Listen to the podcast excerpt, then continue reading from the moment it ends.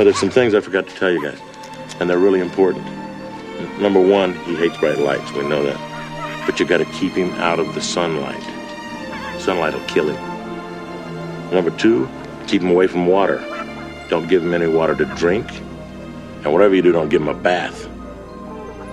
And probably the most important thing, don't ever feed him after midnight.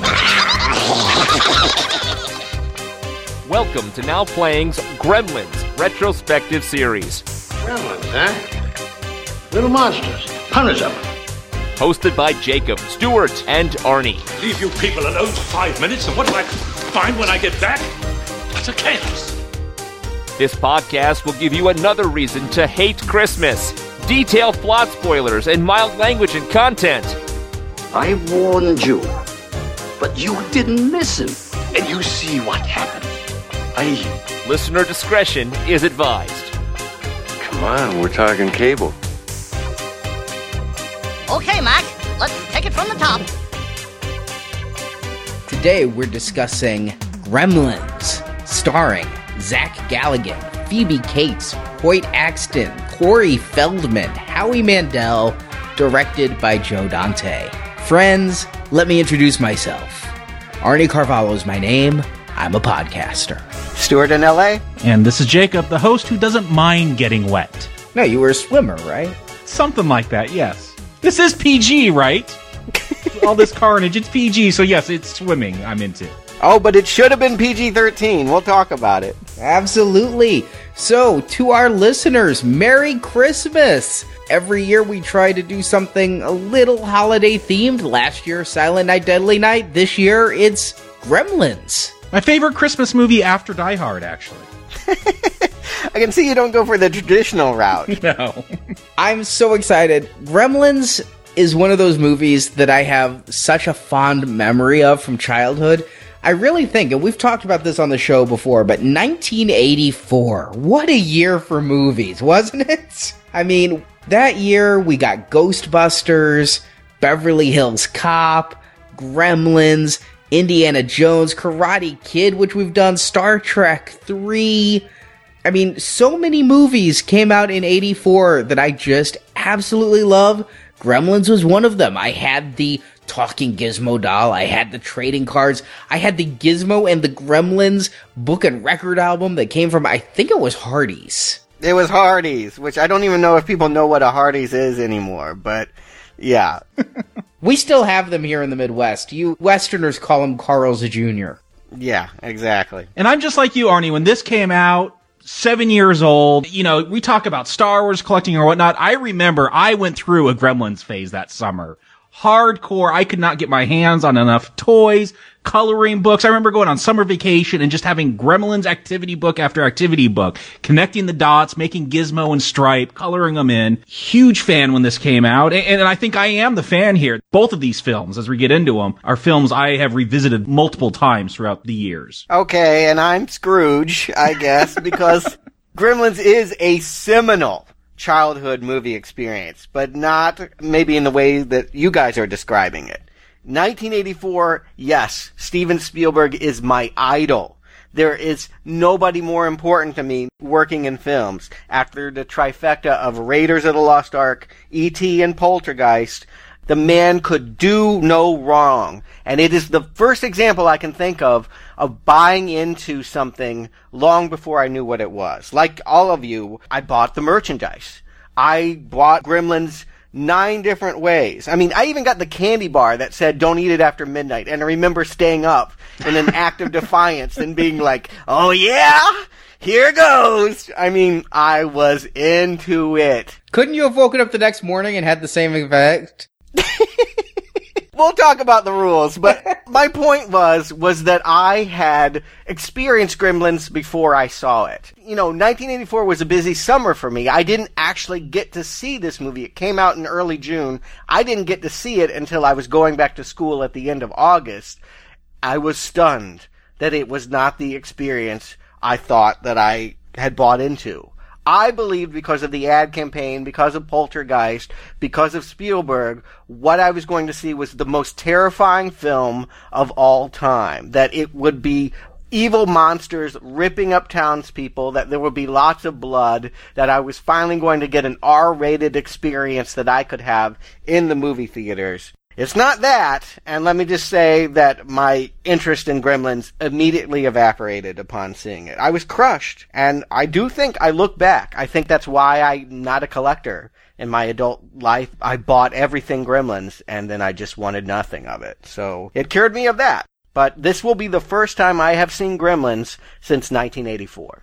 It's funny, Stuart. We've all talked about, you know, I'm usually the newbie when it comes to horror, and I, I, have a very particular taste with horror. I look at 1984, like you said, Arnie, Ghostbusters and Gremlins came out the same year. Two of my favorite films. I think that really shapes the kind of horror I've been into, where it's more satirical and more humorous. And I wasn't, especially at seven, wasn't expecting a slasher film, but I have noticed the effects that this film has had on me throughout the years in forming my taste in horror films. And for me, Stuart, I was there with you. You got me into this film. I was not worshiping Spielberg until after 1984. I didn't see Raiders until it came out on video. I still haven't seen 1941. Nothing I hear tells me I should, but it was the summer of 84 when he started producing and then I started catching up to the other stuff that I really got into Spielberg and you before this movie had come out were all into it. You were reading the novelization, I remember. Mm.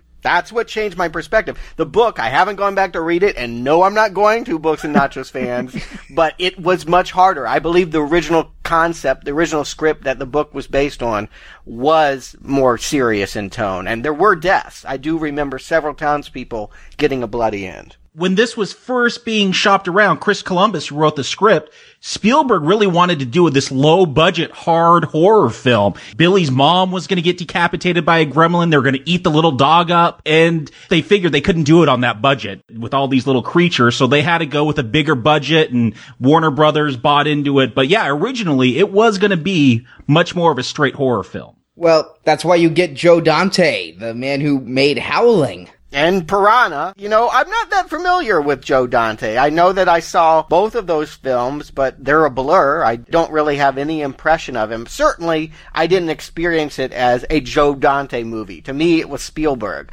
And after Gremlins came out, I was always very aware of when Spielberg directed it or when Spielberg just put his Amblin stamp on it and somebody else made it. Joe Dante is kind of a strange one because I didn't realize this. But when I looked him up on IMDb, I've seen almost every movie he's ever done. Everything between Piranha and Looney Tunes I've seen, including Small Soldiers, Gremlins 2, The Burbs, Inner Space, Explorers, Matinee. I would not associate all these films with the same director, but I looked it up. And I guess I'm a Joe Dante fan, or at least he makes movies I'm always interested in, even if I don't necessarily like them. Yeah, I've seen a lot of these films. Inner Space, I mean, remember liking them as a kid. I've never gone back to him. This is his only film that I've bothered going back to. I don't know how I'd feel about those other ones watching them now. I've gone back to Innerspace. I've seen some of them, you know, fairly recently for the first time. I've gone back to the Burbs repeatedly, but Gremlins is one that I don't go back to. I'm coming into this as kind of the revisiting perspective. I mean, I've seen this movie. I saw it a lot as a kid. I've seen Gremlins 2 only twice and once in theaters, once on video. But really, I'm anxious to return to see if these movies live up to my memory because it's been a long time. And I'm just here hoping that I'm going to appreciate it more as a comedy than I could as a 10 year old. Yes, the crazy 10 year old warped kid that I was back then wanted blood and guts. I know I'm not going to get that now, but will this be like Ghostbusters? Will it be a successful fusion of comedy and horror? Could I appreciate it now for the movie it is rather than the phenomenon that it wasn't to me. So that's what I'm hoping here. Coincidentally, it opened the exact same day as Ghostbusters. I didn't remember that because I was way more into Ghostbusters. Well, I ain't afraid of no Mogwai. Arnie, give him a plot. In the sleepy small backlot of Kingston Falls, not much goes on. The locals try to make ends meet lest their home be taken by real estate baron Mrs. Deagle, and teenage Billy supports his family working at the bank and crushing on coworker Kate. But all that changes when Billy's dad returns from a trip to Chinatown with Billy's unusual Christmas gift, a small furry creature named Gizmo. Gizmo is a mogwai, and that comes with it three rules. Don't get it wet, don't feed it after midnight, and don't expose it to bright light. The first rule is broken when Billy's friend accidentally spills some water on Gizmo and five more Mogwai are spawned, but these five are bad kids who sabotage Billy's clock to trick him into breaking the second rule, feeding them after midnight. This nocturnal snacking causes the Mogwai to metamorphosis into gremlins, green creatures with a penchant for mayhem. They run amuck across the town, killing several residents. Billy and Gizmo rescue Kate from the gremlins at a bar, and with their waitress gone, the gremlins congregate at a movie theater to watch Snow White. Billy and Kate kill the gremlins by blowing up the building, but lead gremlin Stripe escaped the explosion looking for noms across the street at a department store. Billy gives chase, but soon is the prey to a series of traps set by Stripe. But Gizmo opens the window shade, saving the day as the third rule is broken and the sunlight melts the rascally gremlin. In the aftermath, the old man who was Gizmo's previous owner and from whom Gizmo was stolen arrives to repossess the furry creature, telling Billy, someday you may be ready. For the responsibility of Mogwai ownership, the old man walks off into the night as credits roll. Well, you know, coming back to Gremlins, there was a lot about it that I remembered. They were frozen images in my mind from the trading cards. And one of them was Hoyt Axton, someone that I never would have known as a child, but because he was on a Gremlins card, I learned all of these details about him writing songs for Elvis and for Three Dog Night. Is this Hoyt Axton's claim to fame here that he's now a movie star walking up to Chinatown? Who's Hoyt Axton? Rand Peltzer. Of course. I'm aware that the credits tell me Hoyt Axton plays Rand Peltzer. But now that you're talking about Hoyt Axton like I should know him outside of Gremlins, I repeat, who's Hoyt Axton? You know, it doesn't surprise me that you said he was a songwriter. Yes. He's a folk country artist. He wrote some famous tunes. Yeah, because Joe Dante and the producer, when they were talking about this opening scene in Chinatown, it, in the original cut, the original cut of this film was two hours and 40 minutes, and there was a lot of Chinatown stuff really setting it up, and then they're like, we gotta cut all this.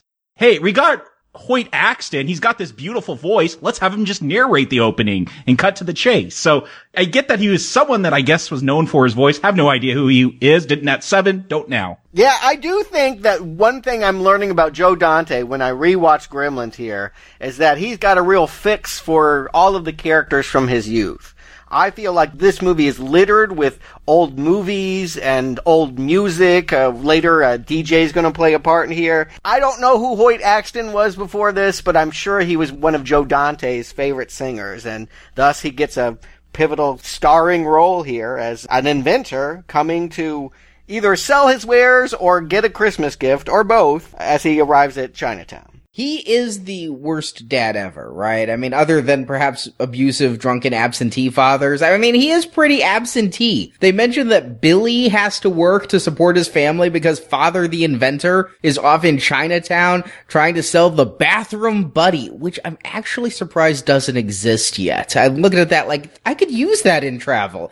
I don't quite know why I need a dental mirror, but a toothbrush and scissors and fingernail clippers and a razor all in one brick? They do need to make it a little bit smaller to fit into that three ounce bag that the airlines require. Something about it just doesn't seem sanitary. Like, I don't know. It seems like a, a good petri dish, ultimately, with all those germs on there. You'd have to wash it really good. But the fact that he's gone from home for most of this movie, this is yet another Spielberg film with a missing parent, only he's off at an inventors convention on Christmas Eve.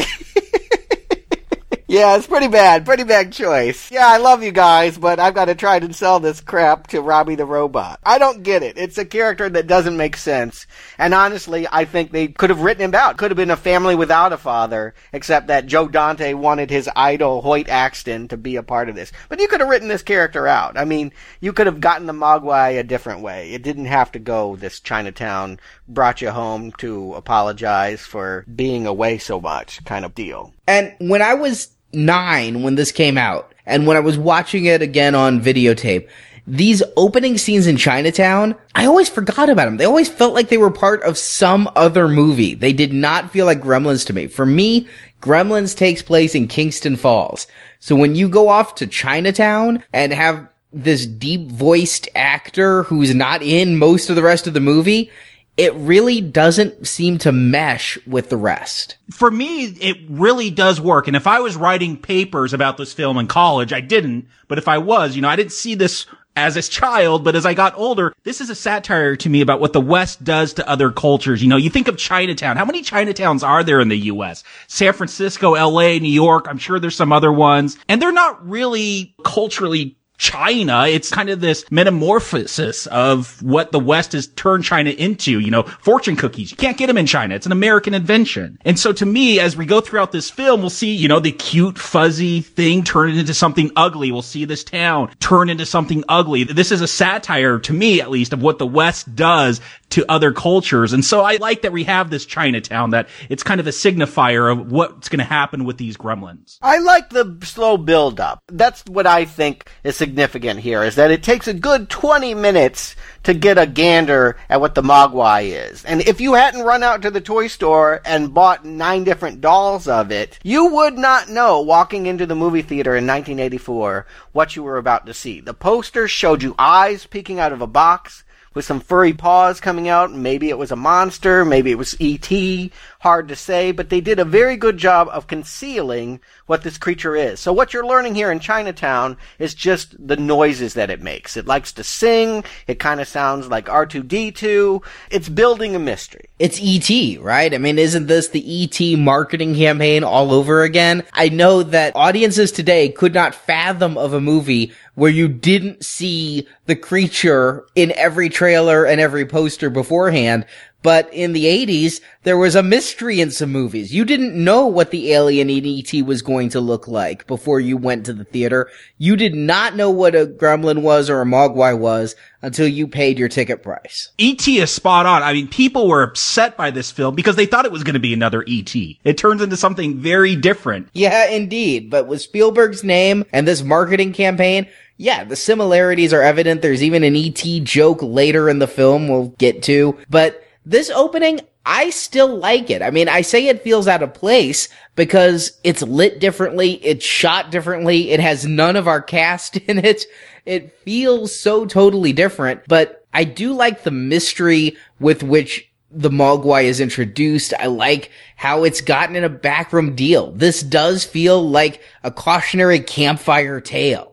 It's not for sale, but he makes an illicit back alley deal with the boy who needs the money and steals the Mogwai. So he knows he's doing something wrong. I mean, isn't this like a monkey's paw kind of thing? Yeah, sure, I could see that. It could have been played as a horror movie setup. You're getting something you thought you want that you were told was forbidden. Yeah, I mean, it could be like that, except that no, I mean, ultimately they are getting E.T. with fur. I mean, this thing is really cute once he finally gets it home. Yeah, but I think it's spot on when you're talking about these folklores, these monkey paws. Let's talk about the rules because we find out about the rules right away. We're told them repeatedly, in fact. Yes. Yes. I mean, this is something, I, it's a big joke now, and I think next week, even the filmmakers are going to mock these rules. But today, everyone knows the joke about these rules. What time zone does it have to be midnight in? But this was something the producers were actually worried about, that people would walk out. They introduced these rules so early because they're like, if we could get them in there early, people will buy into it, but they knew there was problem with these rules. Yes, the rules. Let's go through the problems with the rules. Let's go ahead and point out what I'm sure people have been pointing out for 30 years. Yes, after we hit New Year's, it's this movie's 30th anniversary. So 30 years of plot holes. One, don't get them wet. He looks so clean. The problem is most of this film's going to take place in the snow. So maybe it has to be in liquid form. I don't know if snow's liquid form or not, but Snow is the solid form, but once you walk inside with snowy feet, that snow instantly melts into puddles on hardwood floors. I guess they don't have sweat glands either. Or saliva?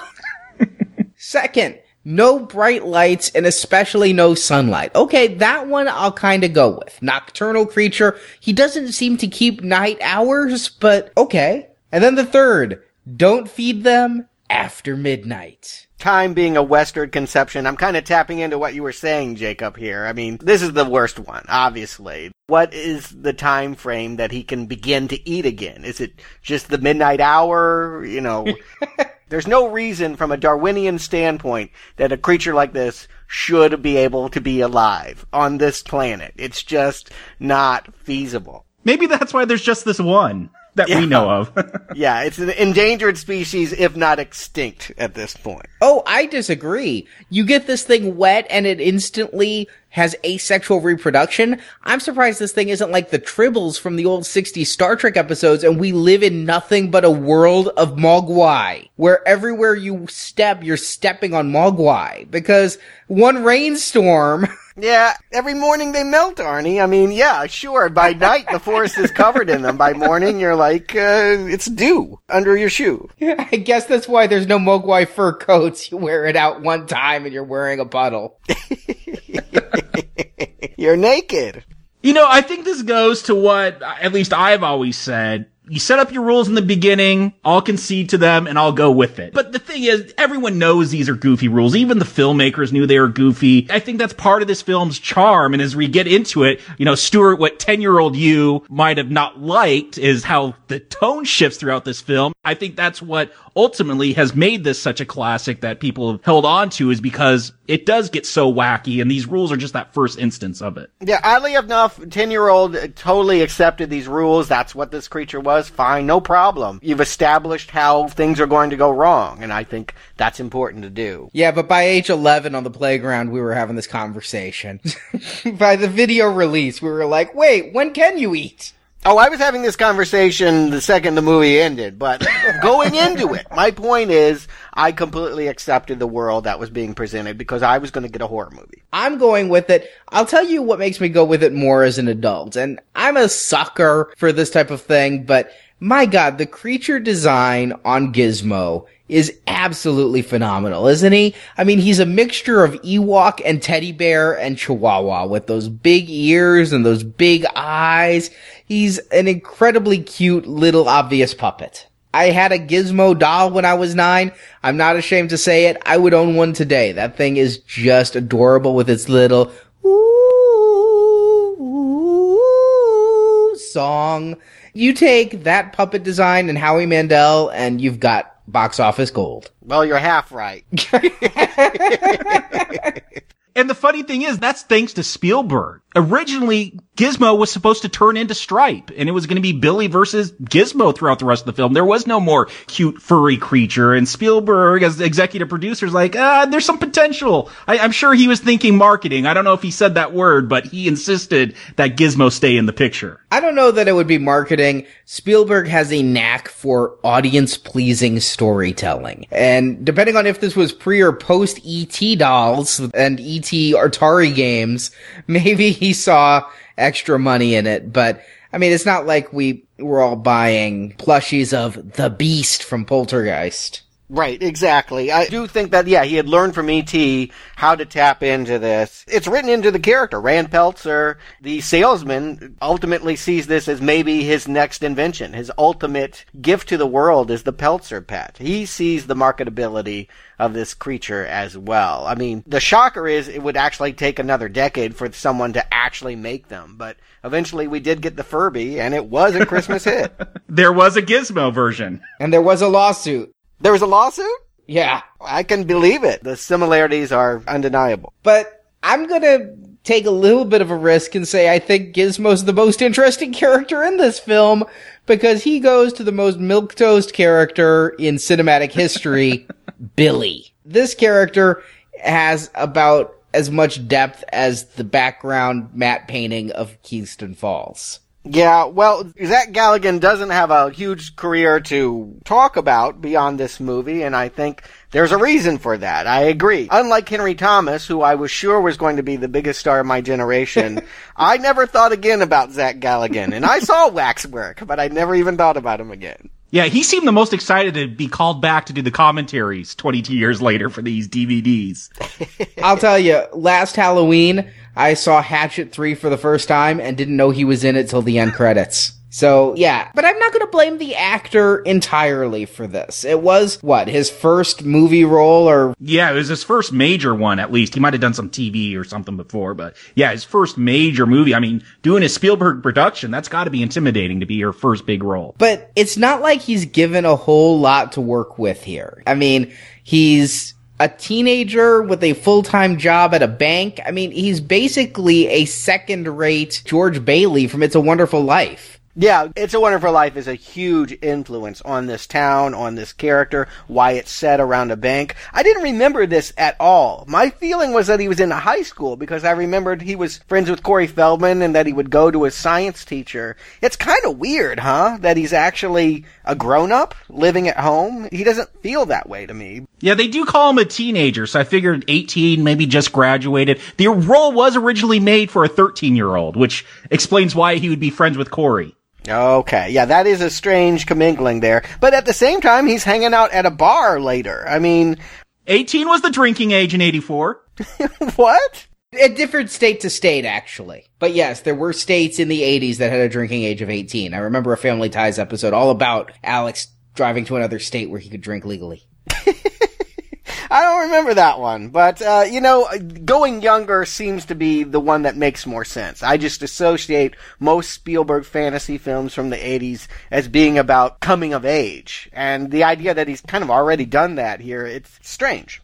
I find it also strange, and I wonder if it's an accidental line now that you're saying this, Jacob, in the script, because I would really take Billy to be in his 20s. I mean, he's working full time he is still living at home, but hey, I'm from Generation X. The 20 somethings still lived at home after their job. You had to take some time to get on your feet. He's supporting his family, it said. If it wasn't for the line that Randall says where he goes, I need a gift for my teenage son, I'd think Billy's in his 20s for sure which does make his relationship with Corey Feldman a little bit weirder. But hey, it's Corey Feldman. Doesn't he constantly hang around adults when he was that age? Michael Jackson? I don't know. You might have done yourself a favor by casting this as Steve Guttenberg instead. I feel like the Minch was a colorful character, Ferris Bueller. I feel like, yeah, it could have been lots of different people here. That they went with Galligan was a real mistake for this movie because he's a huge hole. We don't ever care about Billy, ever. Yeah, it's funny. They dropped this this whole line, there's a lot of things that get dropped in this film. This whole intro, they're really setting up this town. We're meeting so many different characters and this Mrs. Deagle who's trying to kick everyone out of their homes. But Billy, there's this kind of B plot that goes away pretty quickly that he was a comic book artist and he was working on this comic called Troll Warrior. This is all cut out of the film, but he was supposed to throughout the film become more and more like this Conan-esque character that he would draw in these comics. And so I think originally they were going to do some kind of development with them, but I think once they realized Gizmo is the real star of this film, yeah, they really pushed his character to the background. You could see that too with Judge Reinhold. You know, he has a junior executive boss over him who has only got a year or two in age on him. And he is basically saying in his one memorable scene, you need to toughen up. You need to be like me. You can't be a pushover. So yeah, I think that this is going to be a character arc, but honestly, that concept and Judge Reinhold quickly disappear from this movie. I'll tell you what I remember about Judge Reinhold. First of all, great year for 84 with Judge Reinhold. I mean, Beverly Hills Cop also. I'd forgotten he was in this movie till watching it for this viewing, but then I had a flashback. I watched this movie on I think it was ABC, some network broadcast. And remember, as we've talked about with some other shows like Star Trek 2, how they'd insert extra scenes for that. There was an extra Judge Reinhold scene that I saw as a kid that freaked me out and I dug it up. It's on the Blu-ray of Judge Reinhold having gone insane and locked himself in the bank vault. Yes, during the Gremlins attack. We'll talk about that scene. It had to get cut because Dante wanted to keep another infamous scene in this film. But yeah, there was a character arc or at least a resolution to what happened to him because you really feel like Mrs. Deagle, this bank manager, they're setting up all the kills, right? Isn't that how horror works? You set up who the awful people are so you could cheer when they get killed later on. And they all kind of, except for Mrs. Deagle, they all kind of just vanish. We never find out what happens to them. And Deagle, I mean, this is a complete grafting of Wizard of Oz, right? I mean, this is Gulch all over. I'll get your little dog. You say that, and I did get Wizard of Oz with that dog line, but again, I'm back to It's a Wonderful Life and Mr. Potter. I think it's both. I think it's a mashup. And again, I think Joe Dante loves taking things that he loved as a kid, old movies, old archetypes, and reworking them. I do feel like this movie is just littered with films that he grew up with. But you're right, Jacob. These people are clearly, yes, the setups to the kills. We know who the bad people are, and by proxy, we are to like Billy because he's victimized by them. Not because he's really doing anything interesting, but because he's got to deal with them. We also know, not because of what we're seeing, but that Phoebe Cates is going to be the love interest in that blouse. Uh, it may be because of something we saw. I didn't see it at seven, but I definitely saw something from her later. Yeah, well, admittedly, and, and this is somewhat of a Fast Times at Ridgemont High reunion with Judge Reinhold and Phoebe Cates in the cast. I didn't remember it that way, but my God, that blue blouse she's wearing. I mean, even in the 80s, that would have been frowned upon. That is something on the cover of a butter jar. I mean, that is not something you wear to the bank. It is very, very dowdy. I will agree with that. But you know what? She's kind of cute in a totally bland way. I do love her in Fast Times. I don't know if she's worked all that much. I've seen her in other stuff, including not my proudest movie reference on now playing, Drop Dead Fred. oh. But I get that they kind of have this sweet little romance unspoken, but she really doesn't do much more with the part either. You say you see why Galligan didn't work. I see why Phoebe Cates didn't set the world aflame either. Right. With that blouse and his monobrow, these are not two people we want to see in love. But it makes me believe in the Midwest, not Hollywood. but I think that the story moves along pretty quickly because it's not too long before a Corey Feldman is clumsily spilling a glass of water on Gizmo. Eh, it's about 25 minutes. It does take a little bit of ways. If you've been anxious to see monsters, at this point in the movie, you would have settled down into the slower pace of things. You would have accepted the fact that we are going to have E.T. first before we're going to have Poltergeist. I haven't felt a pacing issue. I don't mind getting to know this town. Again, if I'm thinking this is a horror film, I want to get to know the town. I want to get to know who's going to get slashed and who's not. So I think the pacing's fine. It's working for me. I guess if you just got to see your gizmo, you might think it's going a little slow. I like the pacing of this for a different reason, Jacob. I think you're right about wanting to know the town, but not for slasher victims, but because once again, we're in a Spielberg film. And like I talked about with Jaws and Poltergeist, here, it's not quite as deft. You can tell maybe Spielberg wasn't on the set as much as he was on Poltergeist, but it definitely has that Spielbergian quality. The scene that really set it off for me is when the sheriff is going to try to get a free tree out of the Christmas tree salesman. And there's another guy there telling the sheriff, well, I paid for mine, Frank. It just makes me believe in the authenticity of this town and these people. And the way it's set up with Miss Deagle and the foreclosure she's doing and the really pathetic scene of a little girl telling her mom, mom, I'm hungry. I mean, it really is a movie that I could see completely playing before Gremlins. It sets me up that this movie could be anything before it goes scary. And You know how it, you really know it's a Spielberg movie? World War II references. The man couldn't make a film without dropping some homage, either obscure or overt, to World War II. Uh, you know, in Jaws, it was the story about the ship that sank, and here we get a World War II vet who's talking about how every foreign product is a host for gremlins. He's the one that actually gives us the definition for the title. Yes, the xenophobic Mr. Futterman. But here's the thing, Stuart. Maybe you don't know this. Gremlins, they were a real, like, folklore thing from World War II. British air pilots, whenever something would go wrong with their planes, they said it's the gremlins, those German gremlins that have got in here and messed with it. Oh, I definitely knew. I had seen Twilight Zone the movie the previous summer, yes. Joe Dante also worked on that. Yeah, not at that episode, but yes. When this movie came out, I knew Gremlins from Bugs Bunny cartoons, where yes, in that World War II era, he was fighting them on airplanes. Yeah, I mean, Roald Dahl, Charlie and the Chocolate Factory, and James and the Giant Peach, he was commissioned by Disney to write a book called Gremlins, and it was supposed to be an animated feature. It made it into those Looney Tunes. They kept trying to stick that Looney Tunes, that episode, showing the Gremlins into this and the second movie. It got cut out of both of them, though. Huh. I didn't know that detail, but you know what? I just take it to be that at the time, I don't think I really knew what the word gremlin meant. I think I thought it was a car, but I didn't know what a poltergeist was until I saw the movie. I liked the idea of finding out a mystery. I liked the idea that this movie was going to teach me something about, yeah, folklore here. So, you know, I, as a kid, just responded to the idea that, oh, the gremlins are going to pop out of the toaster. The gremlins are going to do all of that. It doesn't really go that way. Instead, the gremlins are coming from the cute thing. And they are also cute. I mean, when they form, they look like five more gizmos. You can see why the father thought of the Peltzer pet. I mean, who wouldn't want one of these? And if all it takes is throwing it in the bathtub, yeah, it does look like it'll hurt poor Giz. The problem is with the Peltzer pet, the record industry thinks it's a nightmare with MP3s. Well, why would you ever buy one of these from the store? You just find your friend who has one and drop some water on it.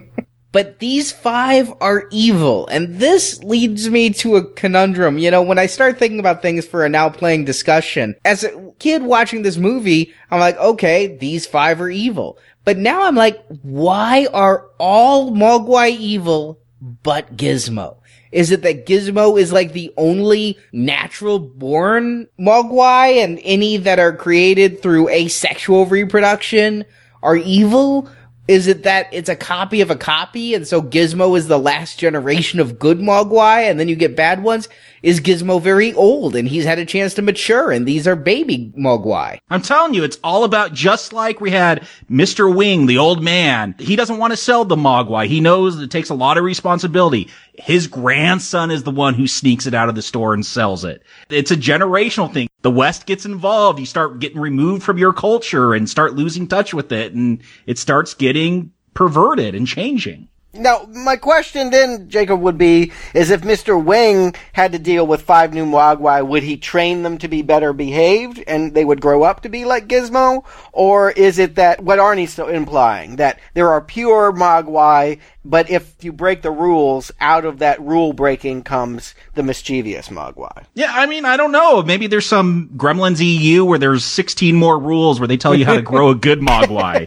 I need a whole book. You know, actually, now that we mention this, I did have a reading on this story that I hadn't had before. And call me crazy, but you know, this being said at Christmas, I'm like, this doesn't really feel like a Christmas story, or at least not thematically here. I actually got a sense more of like this was more like a metaphor for Judaism. That the characters here, Peltzer, Futterman, these are Jewish surnames, and it's sort of a town of Americanized Jewish culture. Suddenly they're presented with something that has all of these complicated rules, dietary rules at that. I feel like it is about Jewish culture that has been removed from its traditions. You know, they're lackadaisical about following the rules, and they bring the specter of World War II upon them. They bring a German monster upon them. I don't know. It was sort of a funny reading I had. Is Chris Columbus Jewish? I don't think so. But Spielberg, obviously, I do get the sense that people took a lot of cues from Spielberg. This, in many ways, feels like a Spielberg childhood. Immediately, this metaphor gets kind of complicated when you consider it all comes from an Asian, but look at Mr. Wing at the end. I mean, he's got the hat and the black coat and the beard and all of that. You could squint and you might think he's a rabbi. I don't know. I might be totally crazy here, but I definitely got a sense that this was about Jewish guilt as much as it was about anything in Christianity and the holiday. You know, I'm never one to say that something isn't in a movie because with deconstruction, whatever you see is in a movie is in a movie.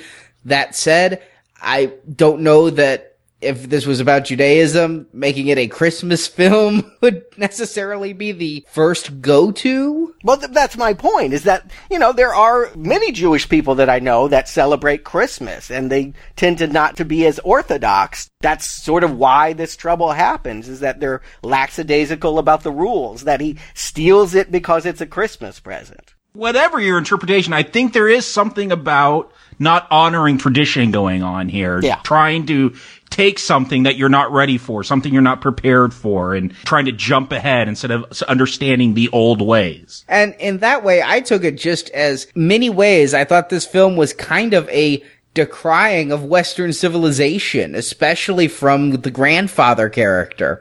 I mean, he says that the white man isn't able to take the Mogwai. He's proven correct in that. At the end, when he comes back, you teach him to watch television. It's true, yes, but if he hadn't watched TV, he wouldn't have been able to save him. we'll learn that one of these clips he's watching, the Clark Gable racing movie, it gives him the skills to save the day. I mean, I don't know. TV is both the cause and the salvation for Kingston Falls here. But the whole thing, the whole speech at the end where he talks about how we aren't ready and we abuse all of nature's resources and all that. I almost took it as an anti-American film, especially when your most pro-American character is the absolutely horribly racist Mr. Futterman. He's like, ah, that's what you get for driving a foreign car. I've had this American tractor never given me a problem for 15 years. Yeah, I definitely think they're skewing Western civilization in this. Is it anti-American? I don't know, but I think they are having fun satirizing a certain image of middle America. Maybe anti-consumerism. Christmas seems to be the target. And maybe Christmas is only in here because it played such a big role in It's a Wonderful Life, which again is clearly a big model for this town and for this story. And also for this Phoebe Cates character. We start to get glimmers here about she doesn't like Christmas because sometimes people get suicidal. Well, that was true of George Bailey and It's a Wonderful Life and well, you know, it's her backstory as well, which I'm sure we're going to get to. I just absolutely love her early line. While some people are opening their presents, others are opening their wrists. It's so sensitive. I know. I, it did get a laugh out of me. That's like my new text message notice for the holidays. It's a way to like clear out the room. If you are at a holiday gathering and people are annoying you and Auntie is talking with her mouth full and all that, just try that one. I bet you get dead quiet. People move out of the den. They're like, okay, we're gonna go watch TV now. You will get your wish. They will get out of your way. That is a line to unsettle. It almost feels like it would come with that Debbie Downer SNL sound effect. yeah. it truly is a buzzkill for the holidays. Now, the one subplot that also came back to me that I'd completely forgotten though is after Billy ends up with six Mogwai, he makes a visit to the local high school science teacher. And I'm just going back to being nine and thinking every high school science teacher is nothing but a research scientist just waiting for a subject. It is Kingston's Falls. I mean, maybe he's hoping he could get into community college in the next town over if he works real hard. Yeah, I have actually a few friends that are scientists, and they just laugh and laugh about the way movies portray them. You know, with them, it's like, well, it's very macro specific. I know a little bit about this kind of chemistry, but not another. But in movies, any scientist knows how to solve anything involving animal, plant, mineral, you name it. And here, yeah, here's a guy that's teaching, maybe not even high school. He's teaching Corey Feldman about bird hearts, and suddenly he's going to be the one to have this discovery about this animal here. It's all kinds of silly. But then again, what else do they have? What other character would begin to have answers for where the Mogwai come from? Do we need this subplot? Do we need to have something going on in parallel at the school at the same time it's happening at home? We don't need it but it certainly provides us with the scariest portion of the movie because right here, uh, first of all, I think Billy's insensitive. He's got six Mogwai. He's not going to take one of them and leave it with the teacher. No, Gizmo, we're going to torture you a little more. Drip. I think he also wants to show him just because I would be a little skeptical if someone brought me some rodent and said it grew in water. I mean, what's strange to me is that this teacher doesn't choose to feed it after midnight. I would be like, oh really? This is a rule? What's going to happen if you break that rule? Let's do that on purpose. Not, I left my ham sandwich out and now we got a cocoon. I'd squirt him with a squirt gun first just in case it killed him. Have someone in reserve. Yeah, I, I get you. Some lab rats. I'm not a scientist, but even I know you need your control group. Right. I do like this subplot just because it does help set up some tension in this with the phone calls like Billy it's hatched then Billy's got to call his mom and let her know.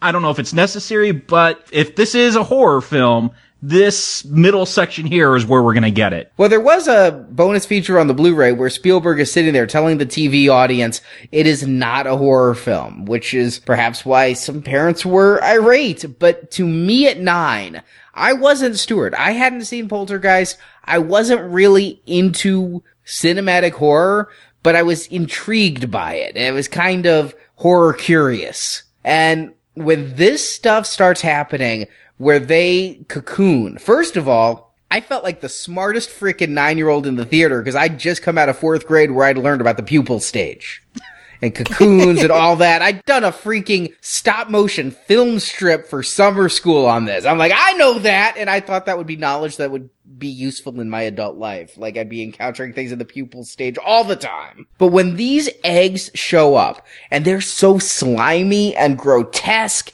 and dripping with ectoplasm and that spooky music and you see the hand come for the apple, which was the cover of the book that I had. I was scared as a nine year old. And me too. I want to say at this point in the movie, watching that viewing, I'm still getting it. Keep in mind, I thought I knew the story. I was waiting for this. These cocoons look like alien eggs, or as they make explicit reference to by showing a movie clip on TV, the pods from Invasion of the Body Snatchers. Nothing good is going to come out of those cocoons. I don't know why the scientist is grinning and waving a Snickers bar because it's very clear he's in a very scary horror movie. This isn't a gory, scary horror movie, but I think even as an adult, you might get a few jumps when hands pop out or gremlins jump out of cabinets. You know, it's nothing like Halloween or any of those slasher films, but I think you can have some fun jumps here. Oh yeah, definitely. And yeah, this middle section was in my initial viewing the most satisfying in the entire movie because it is. It's the moment before they sort of let the gremlins be silly and we're just still not sure about what we're going to get, but we know that they kill. But as an adult, I look at this and I realize they're just really ripping off Alien. From the eggs being a lot like the alien eggs to even having the teacher get attacked with a film strip running, recreating somewhat the strobe effect from when Ripley's fighting the alien. I'm now seeing this for what it is, and it's a big takeoff of Ridley Scott. Yeah, he's a fan of it. I mean, they put an alien poster in Poltergeist. Spielberg admires that movie, and the influence is obvious and welcome. I would say that if you wanted to bring more alien influence to this, I would have loved that. But that kind of ends with this scene here. I mean, it really is just one death here. Well, yeah, but it also, isn't it kind of alien in that when we did our alien bonus retrospective series, we talked about how we learned the life cycle of the alien, right? We started with the egg, got the face hugger, then got the baby, and then this. Here, it's a story being told much the same way. It just, the alien doesn't end up going to see Snow White. Nothing burst out of anybody's chest. I think it's less graphic for sure. But yeah, he does get a hypo in the ass. I think that that means something. I had to laugh. I mean, he's sitting there laughing saying, Hey, you remember me? I'm like, yeah, the guy that took blood from him? Yeah, he's going to remember you. I knew that hypo was coming. And the scene was originally the teacher with hypodermic needles all over his face. Again, much more graphic, much more mm. violent, till they toned it down a little bit. I remember really being scared with that, and I will stand by that that is a suspenseful scene. The way Dante films it, I mean, he has a horror background. This is the scene in the school where it's most evident, followed up by the mother being attacked right after it in the house by five of these little beasts. My favorite scene. Talk about not caring about Billy, who's supposed to be your protagonist. It's going to be the mom who's the big hero who gets the big action scene here. Yeah, it's the best scene in the movie still. It was at the time and for me even now. 50 minutes in, we finally get our good look of a gremlin. I mean, we saw him kind of flash. He kind of popped out of the nurse's station for a half second but we don't really see the gremlins until mom is coming down to Do You Hear What I Hear, Nat King Cole record, and they're sitting there in the kitchen eating his gingerbread men. This is really well set up. The childhood self and me really enjoying the gruesomeness by which she's going to reclaim her kitchen. I was surprised she was so tough. I did not remember that she succeeds in killing, what, four of the gremlins? There was only one left by the time mom's done. You barely need Billy. Right. Exactly. She can handle it. And this is also payout for a lot of not great physical humor with all of the bad gadgets and inventions that have been lying around the house. We've seen that juicer joke before. It's much funnier when a gremlin's going into it. And I do see this with the mom here, earlier in the film, she looks just very depressed. You know, her husband's gone. They're obviously financially struggling. I almost see this as some excitement in her life. It's the one time, you know, this knife is going to work. It's not going to be like that juicer or coffee maker. It's almost like she gets a thrill from this and actually feels like she's accomplishing something. It is the stabbing death that the mother does that shocks me the most. She could throw him in the microwave. She could throw him in the fireplace. But when she goes Michael Myers on the gremlin, I'm like, whoa. Yeah, I agree. Yeah, and then she goes and pulls a knife out, starts to go to the living room and walks back to pull another knife out. She loves her cutlery. I like that she's got the TV tray as a shield too. I mean, they're throwing stuff at her. She's got it under control. I agree. I want her to take care of the rest of this movie. Billy and Phoebe Cates can sit down and they can go to the neighbor's house. This is the one I want to see save the day. Although I did do some research because my entire life from age 9 to 39, I believed if you put a living creature in a microwave, it would explode. and that's because of this movie. If you asked me the day before we recorded, if you put a cat in a microwave, will it go pop? I would say yes and envision a gremlin. So you researched that before this podcast? I did. I did indeed. Is that internet searches or lab studies? Did you have to do a lot of cleanup or clicking? I am not a high school science teacher, so I just wikied it. they will not explode. They will die of burns. Maybe a gremlin would, because I don't know the body moisture of a gremlin. No living creature on Earth would explode. There's too much water. Okay. Well, see, they don't have water. They don't like water. So maybe that's exactly what happened. I think this is factually, scientifically very accurate. It's worth pointing out the microwave was relatively new to everyone's home in 1984. I think we had only had one for a year. There was a certain amount of mystery to them just of themselves. What could they do? Oh, they're radiation. Is this like a nuclear bomb, you know? Yeah, I remember my mom telling me to step back when I was going to make my instant oatmeal. I remember being told not to stand in front of it and wait for it to finish cooking or I'd get cancer.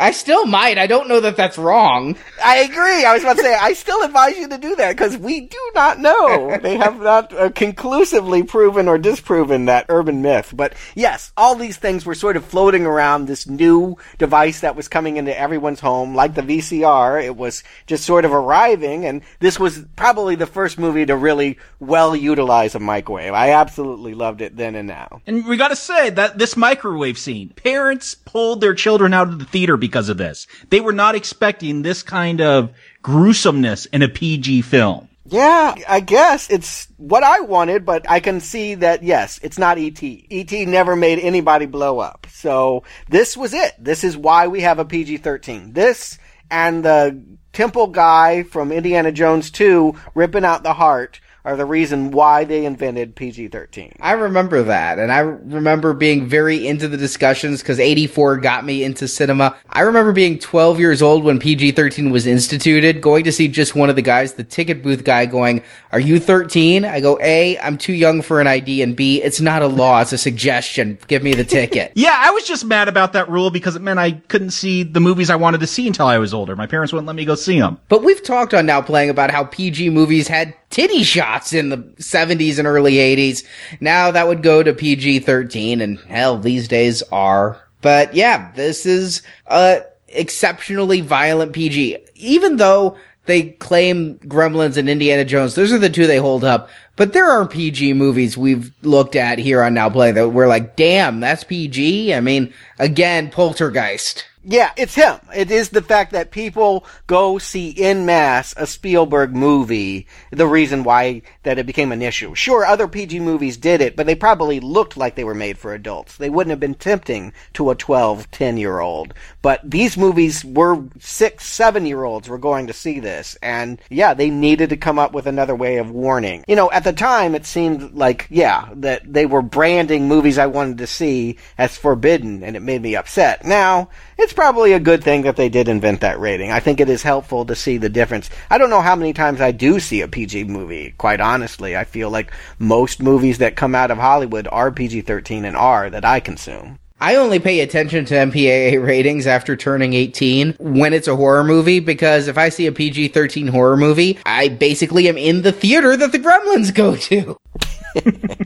But before that, I mean, Billy does have to rise to the rank of hero. Yes, he does shuttle the mom off to the neighbors. He does decapitate a gremlin. I do love that shot of that gremlin's head in the fireplace as he cuts it off. Does he decapitate it? I know it's a sword, but I thought he like batted it all into the fire. No, no, no. You see the body fall and just the head is sitting there on the logs. Yeah, it's satisfying. Again, this whole scene, it's what I wanted as a kid. It still stands up as being the best part of this movie. I'm curious to know. I know it's not going to remain in this tone for the rest of the movie, but I am curious to know, could they have kept this level of intensity for the rest of the movie? Is it wrong that this movie ultimately becomes a Muppet movie rather than a monster movie? I think they definitely could have kept this tone. I mean, this tone has been achieved, and once Stripe jumps into the swimming pool, you could have made this exponential. But the change in tone that occurs is very strange. I mean, I watched this,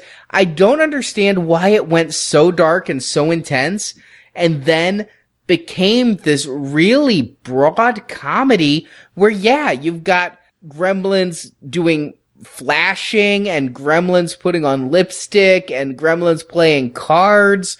I mean, yeah, like dogs playing poker, gremlins playing poker. I, in one hand, think it's genius that a movie can encapsulate so much and do it well because I'm laughing at the funny parts. I'm feeling the suspense in the horror parts.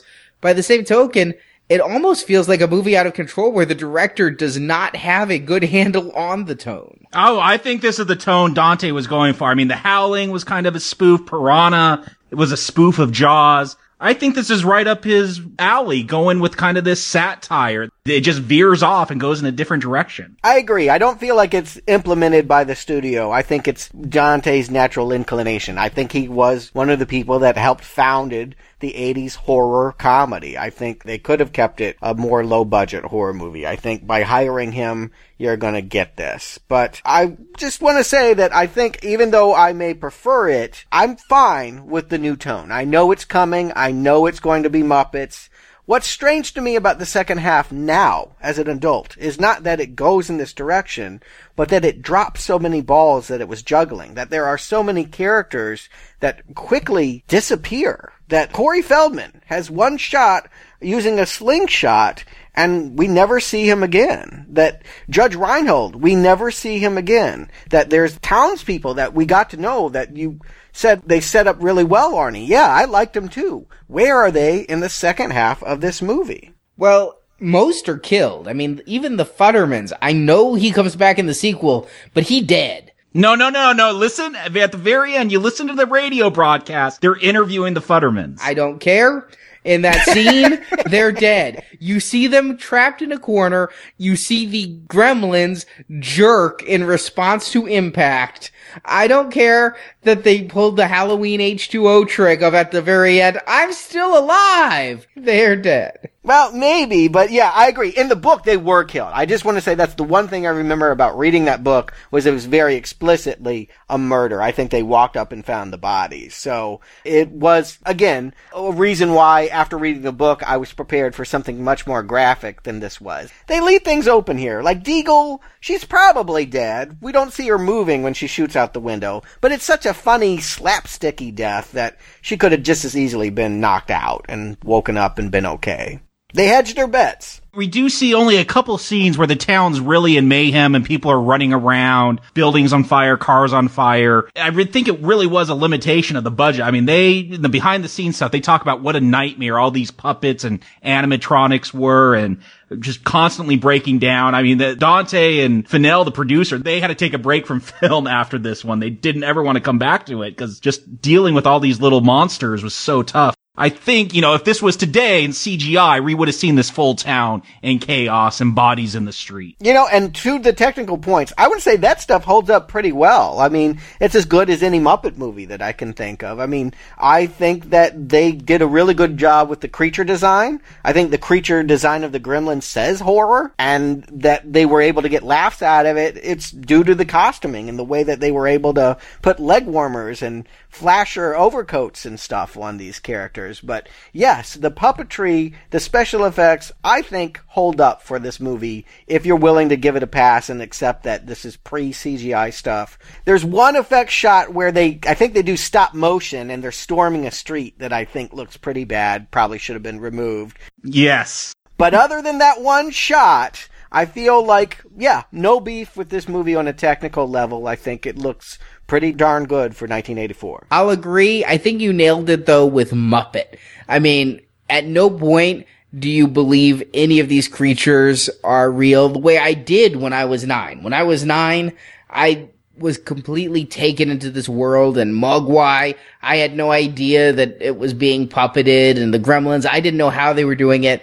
Now, yeah, the gremlins look a little bit rubbery and I can see the seams on Gizmo, but it does hold up and I think that's a credit to the actors and how they interact with these things, but great puppetry going on here and the way it's being done. Only a few shots including the one you mentioned, and at the end when Gizmo opens the shade and you can just tell they threw a teddy bear at the ceiling. They loved that shot because it was so easy. They didn't have to worry about a little puppet breaking down with gears in it. There are so many great tricks. I mean, if, if you just enjoy movies because of the magic, the illusion they're creating, they do that so well here. You know, there's straight shots. There's no cuts. There's certain scenes where Billy is holding a puppet gizmo uh, that's standing and then sets it down on a counter. And as the camera pans down, Gizmo's sitting there moving around because they just had another animatronic one sitting there already and he just handed that one off to someone off screen. I mean, there are some great shots, this practical effects where they had to come up with this creativity. They really pulled it off, especially for 1984. And I am impressed with the number of gremlins they get. When you get to that bar scene, there are so many gremlins out there and they all look distinct. And I mean, I know the tricks. I know how they did some of it,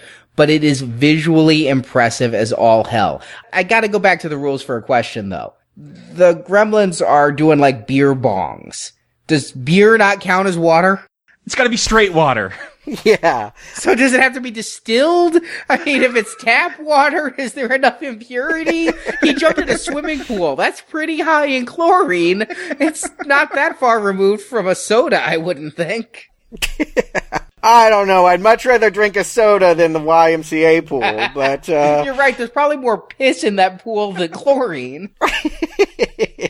yeah, it's obvious that they don't follow all these rules. Doesn't really matter at this point. No. I mean, this is all about the chaos that these gremlins bring upon this town. They've gone through the murder, and and I love that talking about the West perverting cultures. Here are these gremlins. They're perverting this culture. They've gone through the colonization part. They've killed the settlers and now they're establishing their own chaotic culture. Yeah, the important thing is that this has been brought on to them because they didn't fulfill their end of the bargain. I mean, really, they should have never had the pet, and then they didn't take good enough care of it. It's really Corey Feldman's fault that we don't see him die because he was the one that spilled the water to begin with. He doesn't die, and maybe he should have gotten a very violent one, but they weren't going to do that.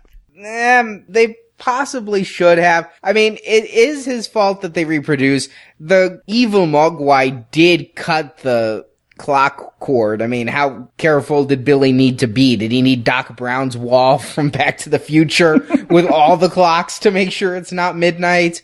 But I think the taking of the Mogwai is a good portion of that, which is why I went monkey's paw. But that bar scene's another scene that always felt weird to me because again, you've taken Gizmo and Billy and most of the main characters out of it. At this point, I forget Kate is in the movie. Yeah, and I never understand why she's working at the bar and the bank. There's something about that Mrs. Deagle is trying to close this landmark tavern, and so she's going to work for free as soon as she's done with her day shift and serve drinks. Whatever. This is all very muddled. Maybe she just doesn't want to think about Christmas. Maybe she just wants to work 24 hours a day so she can ignore this horrible, horrible holiday. Yeah, or at least take some bottles home. I do think that there is an angle that she has that she is not sharing with the family friendly audience here. I'm not sure what it is, but you're right. This is about the time where we learn what is in her past that is so horrible and, and that this is just another reason to hate Christmas. I'm gonna go right out there. At nine years old, I thought this scene was completely heart wrenching. your dad dies trying to be Santa. That's how you find out there is no Santa. It's because he's climbing down the chimney and breaks his neck and then he smells up your living room. I didn't realize how ludicrous the story was until my teenage years. You actually fell right into Joe Dante's hands. He wanted to create this scene that was so absurd that if you heard it in person, if you had a friend telling you this, how would you empathize with that? How would you react to that in real life as opposed to seeing it on the screen? He wanted that feeling like, do I take this serious or not? And what if someone really was telling me this? But this scene, the studios hated this scene. After the previewing of the movie, they're like, perfect movie. We just got to cut that one monologue out from Kate and it's done. Everyone wanted this out. The whole crew, they're like, they're never going to let you keep that scene in there. Dante went to Spielberg and he's like, everyone wants me to take this scene out. What do you think? And he's like, I don't like it, but it's your movie. If you want to keep it, keep it. The crew was right. This has become one of my go-to touchstones for the run of now playing. Whenever a character has this false note of drama in the middle of an action scene, when we're going to just screech the action to a halt so a character can have some kind of emotional revelation and it doesn't work because of poor acting, this is what I always think of. This is so ludicrous. As an adult, I realize just how dumb this whole thing is. Isn't that the point though? You're, you're taking this serious that if a good actor had these lines, they'd be able to pull off this scene? No. No earnest reading of this, however genuine the actor is in the part, is going to make me not mock someone stupid enough to try and climb down a chimney holding a bunch of gifts. I mean, don't you just get what you deserve? I mean, that is so damn dumb. There's a whole site devoted to this right now. It's called the Darwin Awards. Yes, exactly. and this would be a leading candidate. It's really hard for us to emotionally feel for this girl who lost her father, a very empathetic situation because the scenario that she paints is so laughably dumb. And I know they wanted to work death into this. I mean, it's very clear in this watching of the movie that I see all of the It's a Wonderful Life, which had that really dark George Bailey is going to jump off the bridge kind of moment. They wanted to do something like this here. He was insistent on getting something as dark here. It just isn't. They thought they had it. It isn't. I don't think they were going for dark. They knew this was a joke. They knew this was funny. Is it dark humor? Yes. No, no, no, no. From what you told me, he knew. Dante knew. One man. Come on. How can you not see this whole monologue as a joke? I see this and I'm laughing. There's nothing serious I'm getting from this. I think Phoebe Cates is very genuine. I don't think she saw comedy potential in this. In fact, I don't think that she saw any moment in this as a chance to be light or funny or subversive in any way. I think she is very sincere in her grief. And I think that it's just weird, particularly at this point when a town is overrun with monsters and we really want to know what's happening with Corey Feldman, what's happening with the guy at the mailbox. Did Mrs. Deagle ever get up? All of these other things to stop and have to focus on this is just the wrong impulse. It is. It really breaks the flow of this movie. And worse, I think this scene single handedly killed Phoebe Cates' career. I think that after Fast Times, she could have become a Jami Gertz. I know that's not a high bar to set, dare to dream. Dream a little dream. she might have even been an Ally Sheedy for a while. But because of this one scene, I think she became a Hollywood pariah because they all blame her for Dante's mistake. I think every single member of the cast who said cut this was looking out for Phoebe's best interests. it is uh, just startlingly wrong for so many reasons. And so, who, again, just to put a button on this, who was the person that said it must stay? Dante. He was the only one that was fighting for it, and Spielberg gave him his blessing. And Spielberg didn't even like it, but he said, if you want to keep it, you keep it. I guess Spielberg learned a little hands off approach since Poltergeist. But because this scene stayed, another scene was cut with Judge Reinhold, where we find out what happens to him and the bank manager. You know, this whole scene takes place in the bank, and there's a deleted scene where we see the bank manager. He's dead. He's been like smashed with clocks because there's this whole backstory about him being punctual, and Judge Reinhold, his character, has locked himself in the safe and won't come out and has gone mad. This scene always weirded me out because of Reinhold's performance. Uh, I mean, you go from one bad Phoebe Cates performance to now a bad Judge Reinhold performance, but he's in there. I don't understand why he went mad. I, again, I saw this integrated with the film on TV, and I think there's a scene missing where the gremlins attacked and Judge Reinhold snapped. Yeah, I felt like he might have gotten a violent death or, or something. I'd written a story in my head. It makes sense that if the character was saying you need to be strong, that he turns into a coward and hides. That's a good end. I'll go with that. I wanted to know what happened to him, whatever they came up with. I wanted to see a corpse or a coward. I wanted to see something. I mean, I felt like there were many characters that I wanted to know what happened to them. He was one of them, and they just drop him here ironically, the one character that I never had any curiosity about, they keep cutting back to. But every now and then when they want to break up the action, we get Hoyt Axton and Robby the Robot at the convention. I love that convention. I'm looking for all the different things. There's Robby the Robot, quite obviously. I also noticed H.G. Wells' time machines in the back and it disappears. Oh, how funny. I didn't see that. And did you notice Spielberg? He rides across on a bicycle. I did not no, see that. Really? Yeah. Oh, that's great. I'll have to watch those again. See, I just wasn't getting a lot out of the Rand Peltzer thing. I'll be honest. That joke about I make bad gadgets that squirt on me and all of that, I really groaned every time as an adult. I might have laughed as a kid, but as an adult, this stuff was toxic. I wanted every scene with him cut. I wanted this character cut. The only good that he did was bring home the Mogwai. I'm telling you, he feels like he's in a different movie to me. And mm-hmm. it's because he never really integrates with the actors on the screen. It's so freaking weird. He's always on the phone. He's always away. I do think he's a horrible father. And yeah, I kind of like his jokes here, but they're also so weird when he stops at the gas station with the smokeless ashtray. Mm, yeah. I think they actually made that too in the late 80s. And again, that scene's in there just because, you know, Dante, I've liked a lot of his impulses in this movie.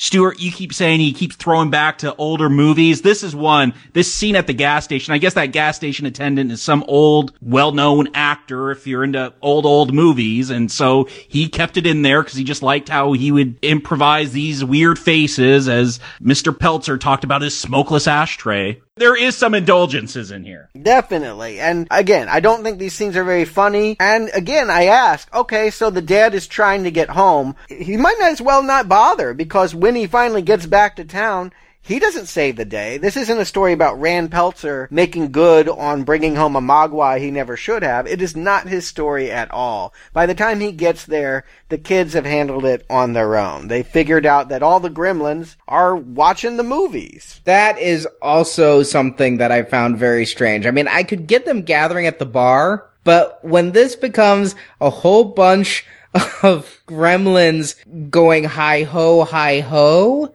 wow. Even as a kid, I realized this movie took a turn for something that was too young for me at nine. Wasn't Disney really struggling in the early 80s? Come on, there's no way they let a classic get treated like this nowadays. Absolutely. I was thinking that very thing because, yeah, who put out this movie? Warner Brothers. They do Looney Tunes. They do the competitor. They are not involved with Walt Disney Productions. I was wondering how that licensing even worked. I mean, why wasn't that a Bugs Bunny cartoon? Why would they pay Disney for that? That is, as somebody who follows studio licensing and synergy, how they even got that. I, I honestly thought it might be copyright free because of the copyright laws pre Sonny Bono. No, no, no. Come on, Disney.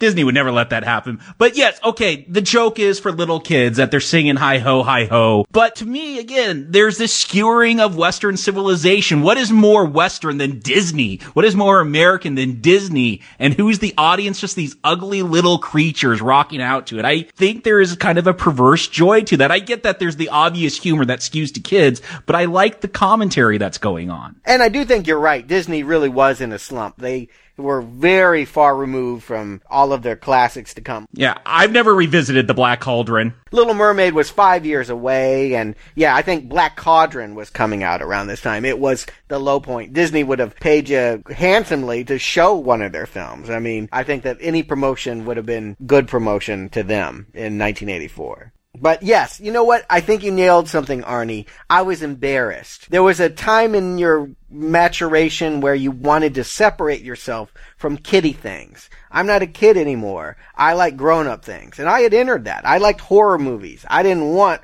Walt Disney horror movies. And this was the point where I really had just shut off from the movie experience because they wanted to make a silly movie where kids were laughing at the monsters. It was just not what I wanted. Here, you know, I'm going with it more. I won't say the stuff is uproarious. It is still very much for a audience member who is in the single digits of their age. It's not the worst. It's not the nightmare scenario that I recalled it to be. I'll agree with that, but I'll say that they're on a declining slope. I'm glad that they blow up the gremlins in that theater because when you get the Flashdance gremlin in the bar, I'm like, "Mm, you're getting a little too poppy. You're getting a little too referencey. I mean, nowadays I'd consider these to be epic movie, scary movie level jokes.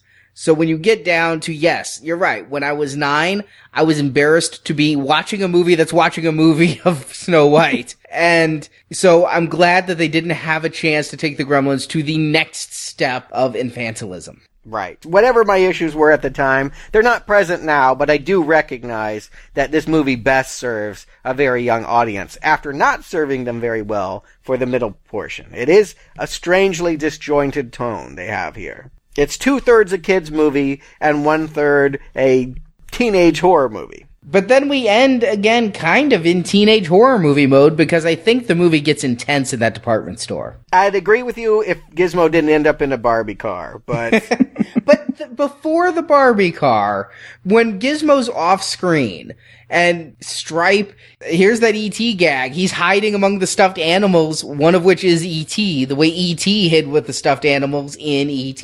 And he's showing up on all those TVs and he's throwing frickin' saw blades. He's out for blood. and they show blood. Blood on Zach Galligan's temple. I thought that was impressive. I'm sure there was concern about actually showing red on his face. I do have to ask when Stripe shows up with that chainsaw. Dante says that's an homage to Texas Chainsaw Massacre. Did they copy a shot at all with Stripe and that chainsaw, or was it the, just the fact that he had a chainsaw? I think it's just that he had a chainsaw. Yeah, I can't think of anything that they did beyond the obvious. I mean, in 1984, probably the only chainsaw reference people would have had in the movies would have been Tobe Hooper's movie. And Toby Hooper had just worked with Spielberg with Poltergeist. So, yeah, I think it was fresh on people's minds.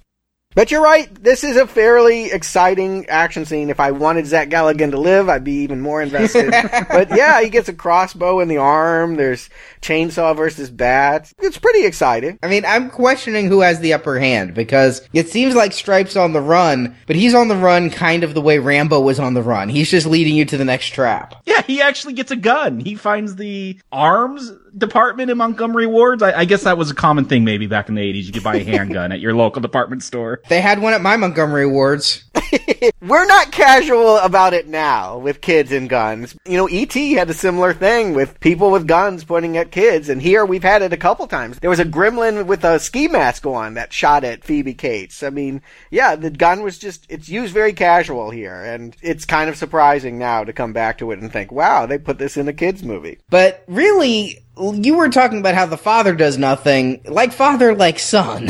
because really, this whole fight and Billy being put in danger, does Billy do anything that helps stop the gremlins? In fact, if anything, they help the gremlins because Kate is in the office flipping switches, which turns on the fountain that provides more water for Stripe. Yeah, at least Zach Galligan gets a fight in. Phoebe Cates makes things worse. I gotta say, I'm very aware now how much better and tougher they write female characters, even in family films and stuff like this. I mean, Phoebe Cates literally is just standing around waiting to be rescued. She has almost no role here. Much like the mom after her one action scene, the women just, they're sort of very passive characters here. Everything is given to, yeah, the boy and the pet. I mean, Gizmo's gotta get something in here. There's gotta be something that he's gotta do to save the day. And they've set this up with him watching racing movies that he's going to come racing in at the end. I think it was more or less the right impulse. And if you notice the shades, there's two shades there. Gizmo only opens one.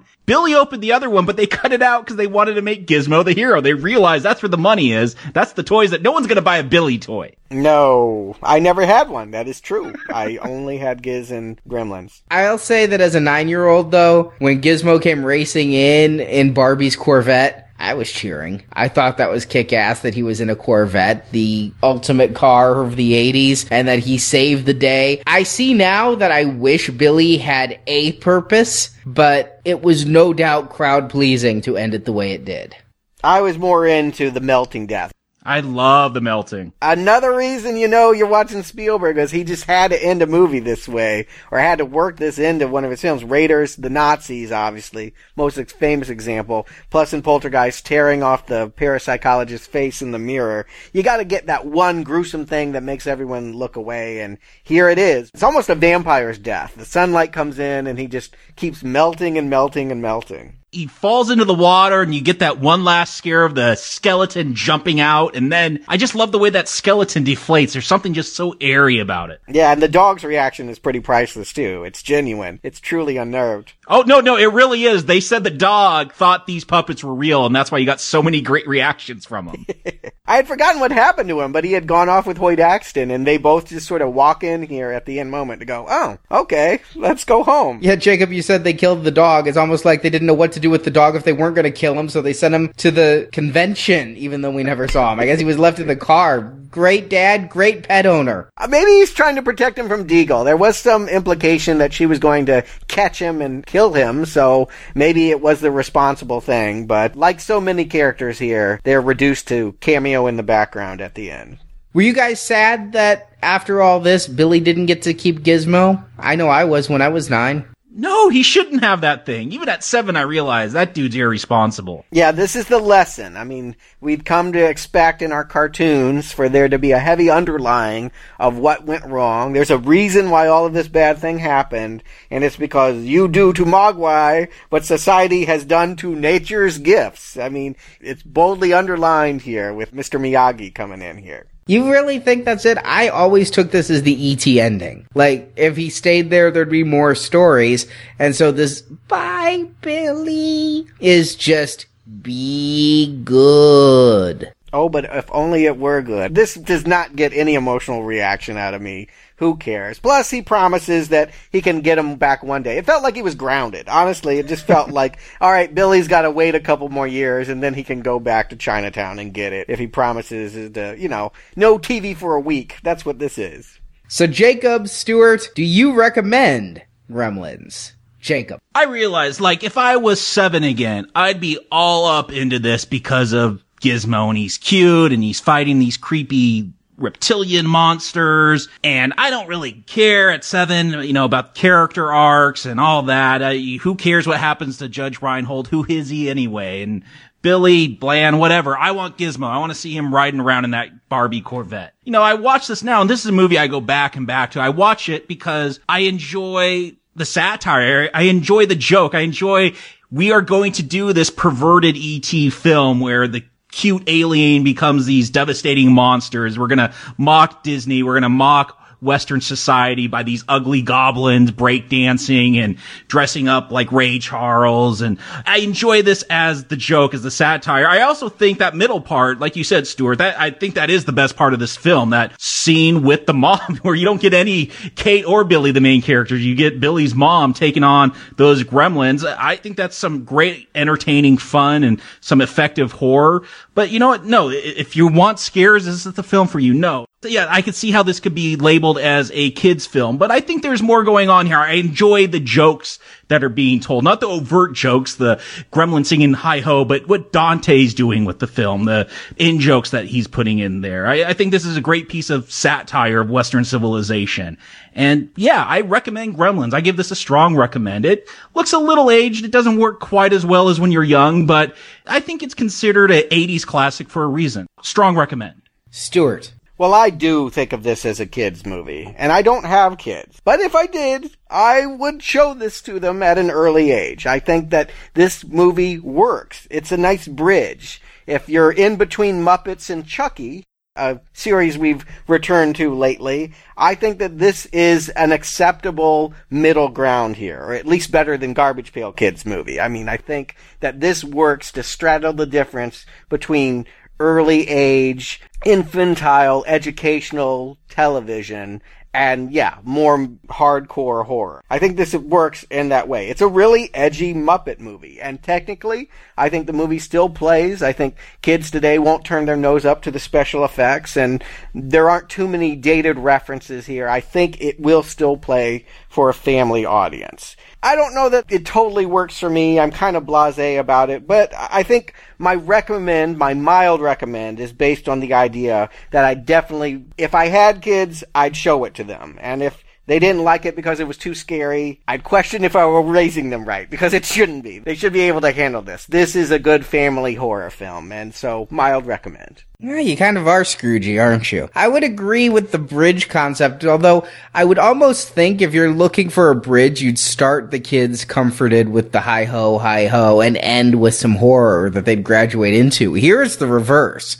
You throw them in the deep end and then slowly bring them back to the shallow end. I'm going to give this a strong recommend though. I recognize that this film has some flaws. I don't think that the joke of Phoebe Cates' speech plays as funny. You say, Jacob, it's intentional humor. It doesn't play that way. It just didn't work. And I think that when the pop culture references go a little bit more crazy, the film just feels less smart. It feels less engrossing. It feels less suspenseful. It's a movie of uneven tone. But that said, and it may be because I've lived with this film for 30 years, watching it again was like slipping on a comfortable old coat.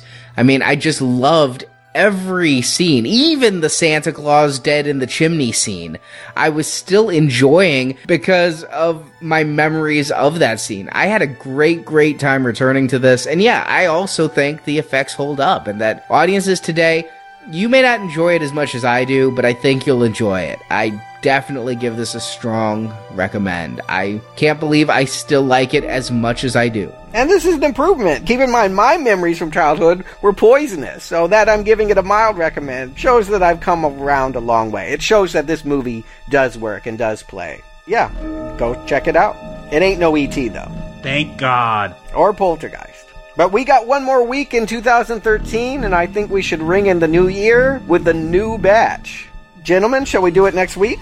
Yes, Gremlins 2 next week. In the meantime, you also only have one more week to hear the Child's Play series. It is a donation series, so as Gizmo says, Moolah! But it is only available for one more week before it goes back in the vault. So you can find all the details by clicking the banner at the top of nowplayingpodcast.com. Would make a wonderful holiday gift. You could stuff it in the stocking. It'll fit, I promise. So, Jacob Stuart, thank you for joining me. You're welcome. Until next time, let's get out of here. This place smells like burnt meatloaf. Now, was that civilized? No, clearly not. Fun, but in no sense civilized.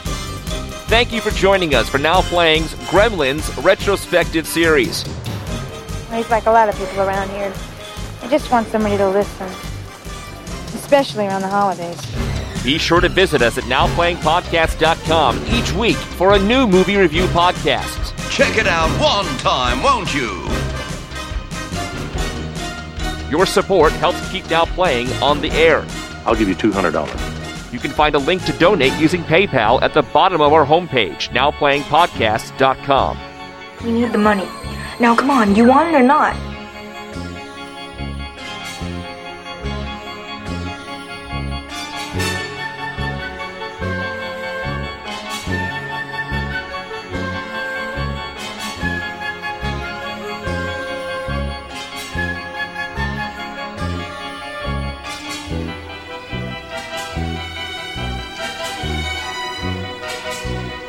Long, isn't it?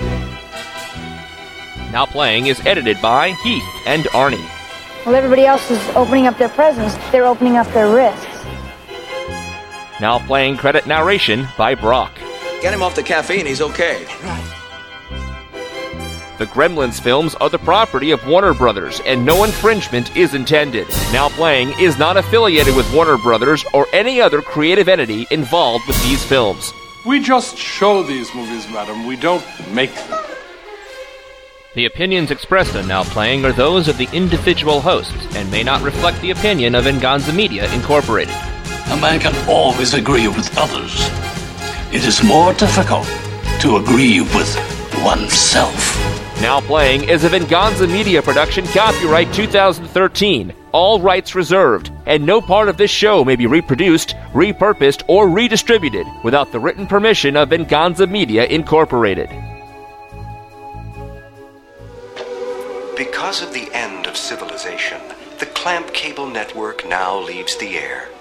We hope you have enjoyed our programming, but more importantly, we hope you have enjoyed life. I've seen almost every movie he's ever done. Looney Tunes back in action? Yep. Oh, that was supposed to be a joke. hey, you're not the only one with nieces and nephews.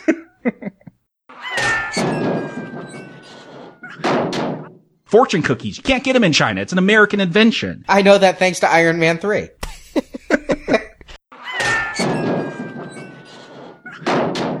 Matinee. I, for some reason in my notes I wrote Manatee. I'm like, I haven't seen a movie called Manatee.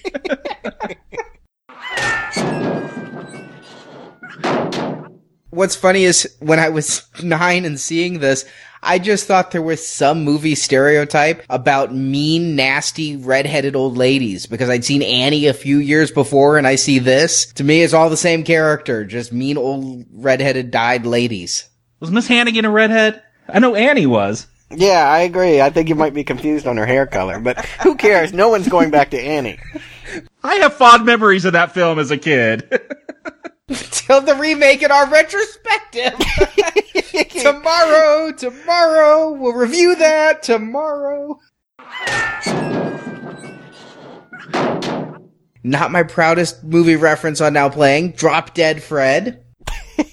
oh. Pray we never have to revisit that one. Let's try and find it. I think that dropped dead. I think it took its own advice. It would beat Man Thing as the worst movie we've ever reviewed. I That's how I remember that. it. But uh, you know what? I choose to just accept your word on it.